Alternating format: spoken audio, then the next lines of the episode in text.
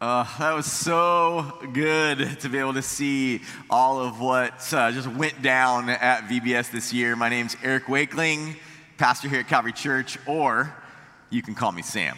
But uh, it's uh, we just had so much fun this week, and all the crazy shenanigans are super fun. And I'm here, but also here with Courtney Dowdy, our high school pastor, who did the teaching this week. Yeah. Howdy, church. So good to be with you this morning. Yeah, and uh, she did a great job, and I was just so excited because, you know, like a lot of times you can only see as maybe an outside observer or someone that was involved in parts of VBS that I was involved in, you only see all of the wildness, all the absurdity. And it's so great, though, to be able to see how there is true life impact because VBS is not just about that, but it's all that stuff helps to get kids engaged to be able to hear the gospel. And that's what Courtney did this week um, at VBS. And so I was just excited for you to be able to share with us a little bit more about what the kids learned, but I think there's some real important lessons for all of us as well. Oh, for sure. So the biggest thing this week was just realizing that Jesus' power pulls us through. Everyone has an opinion on, you know, what the best part of VBS actually is. Uh, for me, it's definitely the costumes and the characters. Oh, wow. You've had some good ones, you've had some bad ones. We're just going to be honest about that. Yeah, yeah. But, like, that's, again, that's not what it's about. There's a means to an end, you know? The Right. big point of VBS, why we actually do it, is because we want kids to know the God of the scriptures. We want anyone and everyone to actually know and understand and believe these powerful truths that are written about him in the scriptures, you know? VBS is this opportunity for kids to really know God. Um, it's an opportunity for their parents, their friends, their family to know God, to know Jesus. So we spent most of our time talking about Jesus specifically, his power, because the reality is is that Jesus' power makes a difference for humanity. And I'm sure you're asking this question, well, what shift does Jesus' power make for humanity? Thank you so much for asking. Oh, you're Eric. welcome, yes. You know, I'm so glad to tell you about share, that. please share more. So, um, way back when, I don't know if it was even in 2020 or not, uh, but we started this series in Hebrews. We did. And I actually went back to the beginning of Hebrews, so I want to take a look at that again uh, to frame what we're talking about here. So it says this God, after he spoke, long ago to the fathers and the prophets in many portions and in many ways, but in these last days, he's spoken to us in his Son, whom he appointed heir of all things, through whom also he made the world, and he's the radiance of his glory and the exact representation of his nature, and upholds all things by, get this, the word of his power. When he had made purification of sins, he sat down at the right hand of the majesty on high. So, all, all this is saying, you know, according to Hebrews, is God reveals himself through Jesus. He reveals himself through Jesus and his power. And Jesus shows up and he's expressing his power all throughout the New Testament narratives. Hmm. And essentially, when we look at those New Testament narratives, we see that, okay, Jesus is showing up in power, with power, and those encounters make a difference for everyone that he's encountered. It makes a huge difference. It seems that it's almost impossible for someone to encounter Jesus and be left the same. You cannot really encounter Jesus and be left the same. Um, and so I just want to take a look at two of them that we looked at this this week um, in the New Testament narrative of Acts. And the first, the first thing that I realized about Jesus' power is that Jesus' power helps us do hard things. Um, and that's because Jesus is exactly what Hebrews 1 described. You know, he is the exact representation of God's nature. He is, he's the radiance of his glory. So in Acts 9, we're introduced to these characters, Ananias and Saul, right? You heard of them before? I have. Okay, good, good. Tell me more. of course. So in Acts 9, um, we, we realize that Saul has been threatening, threatening any follower of Jesus, essentially. Just it's a it's not a good situation, is what's going on here. Threatening any follower of Jesus, and uh, God asked Ananias to do the unthinkable. He literally asked him to do the unthinkable. He said, "Hey, I need you to go and help Saul because he's in trouble. He's in trouble." Um, you know, the person who has a pretty terrifying reputation. God says, Hey, I need you to go and help your enemy. I need you to go and help the person that you probably would avoid at all costs.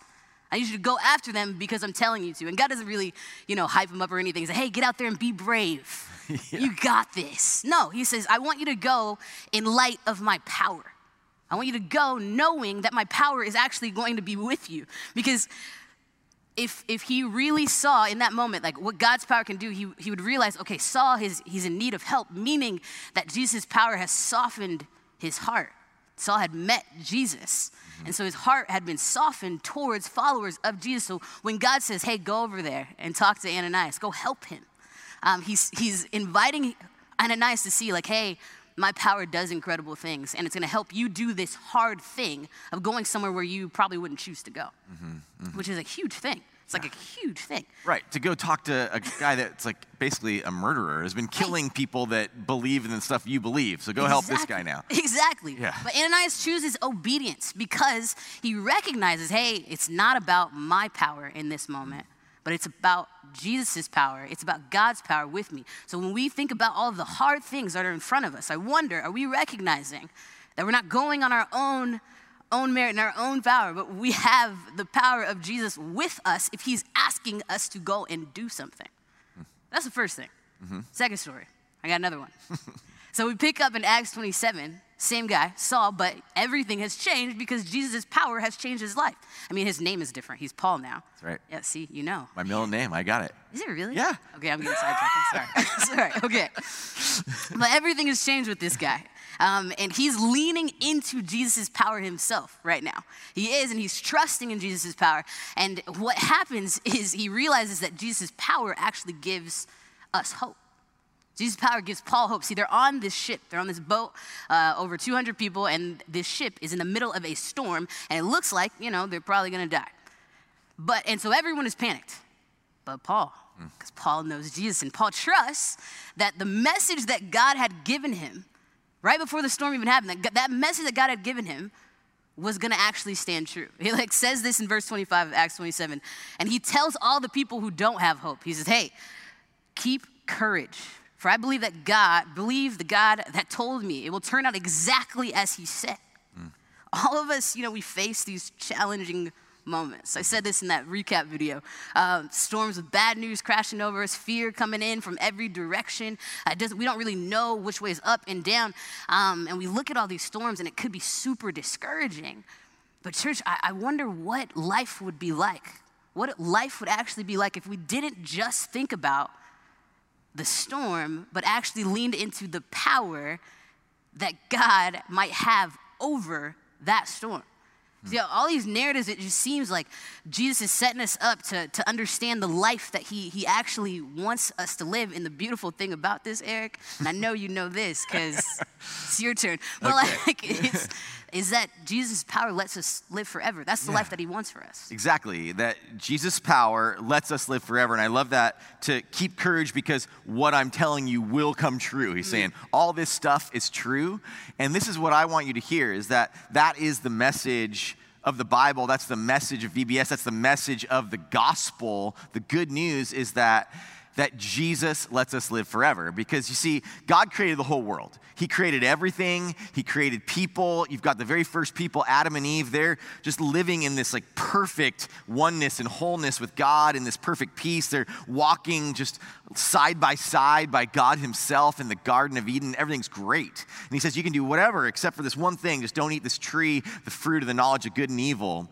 Says, They can't do this one thing, but then the serpent comes, tempts them, and then they do eat of that fruit. And that's when sin enters the world. And when sin, going against the ways of God, enters the world, that begins then to bring death into the world. That separates human beings, us, from God. It was them and then now forever that we're, there's this separation from God and sin and death have entered the world. Even in the book of Romans, it says the consequences of sin is death death and separation from God. And so then the story continues though, and God has a has a plan, he has a way, and God has these chosen people, the people of Israel. And these people, he says, "Okay, I'm to give you my law, my ways. I'm to give you more than just this one thing. Like I want to give you all the ways that I would have you live." And that what that does though is it shows them what God's ways are, but it highlights their sin. It highlights the ways that people go against the ways of God, and that is sin. And so he said, Okay, I'll give you a way to cover your sin. And that was through this whole system of sacrifices. They had, to sacrifice these, like, almost these perfect lambs, and that the blood of those animals that were, that were sacrificed would cover their sin, it would say. But they'd have to keep doing that every year, every year, every year, over and over and over and over again.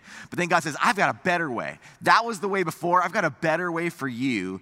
And that way is through God Himself. Jesus, the very Son of God, comes and is born a baby and lives this life that all of us have lived. God, very God, fully God, fully man in human form, and goes through his whole life without sin. And we read about him in, in the Gospels. But then what he does willingly is that he goes to the cross again, willingly, his choice, goes upon the cross, dies upon that cross, and takes all of our sin upon himself. And so, all of that consequence of death, like all the price that's supposed to be paid for our sin, he takes that upon himself. And that covers it, as we've been learning in Hebrews, that covers it once and for all. So, once and for all, our sins are covered forever. And the beautiful thing is, he didn't just die and then stay dead. On the third day, he rose from the dead back to life in strength and in power and in victory over sin, over death. And because of his resurrection, because he comes back to life again in that power, that's what lets us live forever. And so he says in his word in Romans 10, he says, If you confess with your mouth that Jesus is Lord and you believe in your heart that God raised him from the dead, you will be saved we believe that Jesus is God and that he rose from the dead and conquered sin, conquered death, covered our sin forever, you'll be saved. And he says in Ephesians 2, he says, For by grace you've been saved through faith. It's a gift of God, not by your works, it's a gift. And so we just receive that gift of God's grace. And then as we do, then he gives us the power of the Holy Spirit that helps us to live for him every day. And so that's the good news. That's the gospel. That's what it's all about. That Jesus' power lets us live forever. And so in light of that, and as we receive that, I want you to receive that today if you haven't that gift. But then there's some next steps. And so kind of what's what's next? Great question. Well, thank you. no, but uh, what I love about that is it seems that Jesus' power is making the impossible possible. So Absolutely. that is a good question. What are our next steps if Jesus' power is helping us accomplish the impossible through these encounters? Yep. Like essentially, if the pattern is you encounter Jesus and you're left, you're not left the same, you're different. You, we can't keep doing the same things. You right. know, it's a definition of insanity. Yeah. I went to school. Good job. Uh, thanks. you know, each each of these stories that we covered, um, it's, we see that these people do different things because Jesus intentionally gives them instruction to be different and do different things. And so, if we keep reading after the stories that we covered in, in Acts and in Matthew, Matthew 28, um, which you might be familiar with, Jesus outlines this. He says, Hey, I, I want you to see, like, witness my power, see my power, and then be changed by what you see. Mm-hmm. Be changed by what you see. So Matthew 28 says this, and Jesus, he came up and spoke to them, saying, All authority has been given to me in heaven and on earth. So go therefore and make disciples of all nations, baptizing them in the name of the Father and the Son and the Holy Spirit, teaching them to observe all that I've commanded you. And lo, favorite part, I'm with you always, even to the end of the age. Mm. And so I'm reading that, you know, he says, You've seen what I can do. You've seen what Jesus can do. You're clearly changed by what you've seen. Move forward in life, living like you believe Jesus' power actually does what you think it does. Yeah. And Jesus is so great because he tells us how to do it, you know? So the first, he tells us, hey, Jesus' invitation is dependent upon his power, not our own. It's dependent on his power, not, not our own. Now, so verse 17, the disciples are like us. They show up, they see Jesus' power. He's accomplished the impossible. You know, he's beaten death, pretty impossible. And it says that some of them were there, they saw, they saw Jesus, and they started worshiping him. But also said some of them were doubting him. They doubted, they didn't know what to do with, with what, uh, what they were looking at right then and there. And so Jesus says, Hey, I'm gonna tell you what to do. like you have an equal opportunity to listen and go where I'm heading. You have an opportunity to listen and go where I'm heading. So he says, I want you to operate differently. I want you to know that like my power is actually gonna help you do the impossible. Go and teach all of the nations everywhere yeah. in all of creation about me. Yeah, that sounds pretty impossible, and it would be if it was just up to us. But it's not. It's not dependent on us, it's dependent on God's power. It, it would make sense because we were changed by Jesus' power. So, to accomplish the task at hand, we probably would need to lean into Jesus' power and authority. Yeah. And so, he says, I, All I want you to do, this great commission or instruction, that's what that word means, is I want you to go and share about your encounter with my power. Mm. Share about your encounter with my power and it, wherever it is that you are. That's what it looks like to make disciples. That's what it looks like to raise them up, to observe all that I've taught you. Show, show up and share about Jesus' power. We don't have to prove anything about our own power, which is a beautiful thing. Mm-hmm. We only have to share about what Jesus has done. And the best part about this is, is that second thing that Jesus does in the same set of verses. He promises to remain close as we embrace that invitation. Mm-hmm. He promises to remain close. He says, Hey, I want you to see where I am with you always until the end of the age. So if you know where God is and you know where he, his power is promised to be, the question I think that we have to ask is, well, well, where are you? In light of whatever Jesus is asking you to do next, right. where are you and how are you actually responding if you are being made different? Yeah, I think about there's all these people that are that are watching this right now, and some are kids right. that have been part of VBS, some are parents that have been part of that, some are just people that are part of our church that are just being part of the worship service today, and everybody's coming at this from a, a different place. And what we want you to do though is to hear how is Jesus, how is the Holy Spirit of God tugging at your heart with this today? What is that invitation that you are receiving from God today? And how can you respond to that? How can you respond to the invitation to receive that free gift if you yeah. never have? And I love again, just keep courage because it is true. These words that we are telling you are true. This will happen. This is true about Jesus and what he has done for you.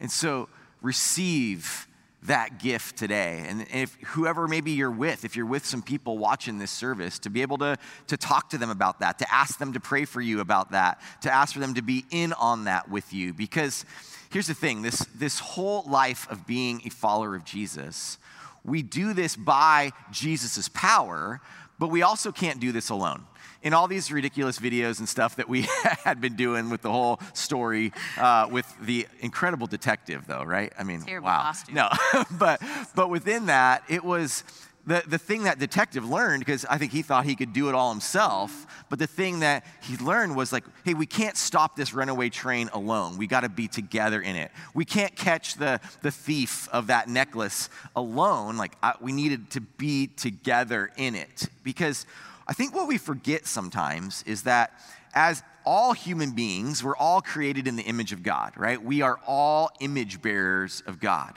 But then, as followers of Jesus, even more uniquely, we actually have the Holy Spirit of God dwelling within yeah. us. So, you and me, like us on this stage together, we are our own unique people, right. but we both are created in the image of God, and we both have the very presence of God dwelling within us. Mm. And that means it kind of it kind of gives me chills. Yeah. Like it should give you chills that the presence of God is here mm. amongst us right now. And when you interact with whoever you interact with that's a follower of Jesus, the very presence of God is dwelling within them and is there present in that moment because that's where God's Spirit dwells now. He dwells within us. And that gives us strength, that gives us joy in the midst of all of this stuff. And so when we think we can't do it, we know we have the power of Jesus, but we also know we have the very presence of God within us. And so we are better together. We do help each other. And so I want you to believe that. Whoever you are out there listening to this message today, believe that the very presence of God dwells within you. And believe that if you respond to the message of the gospel right now, to receive that gift, to confess with your mouth Jesus is Lord, and believe in your heart that God raised him from the dead, you will be saved, and then the presence of God will dwell within you, and sin will be gone from you. The consequences of sin are gone for you. And so I encourage you to receive that gift now. And I encourage you to not go through this life alone. You do not need to be alone. So, whatever that means for you this week, to recognize that and ask maybe a friend or a family member as you think about that to help you in whatever God has called you to do.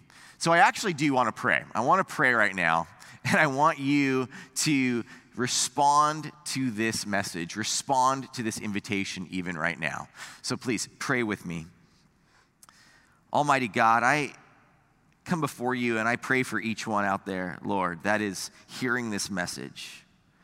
And I pray, Lord, that you would, you would tug at each one's heart and help, help them to know how they should respond today.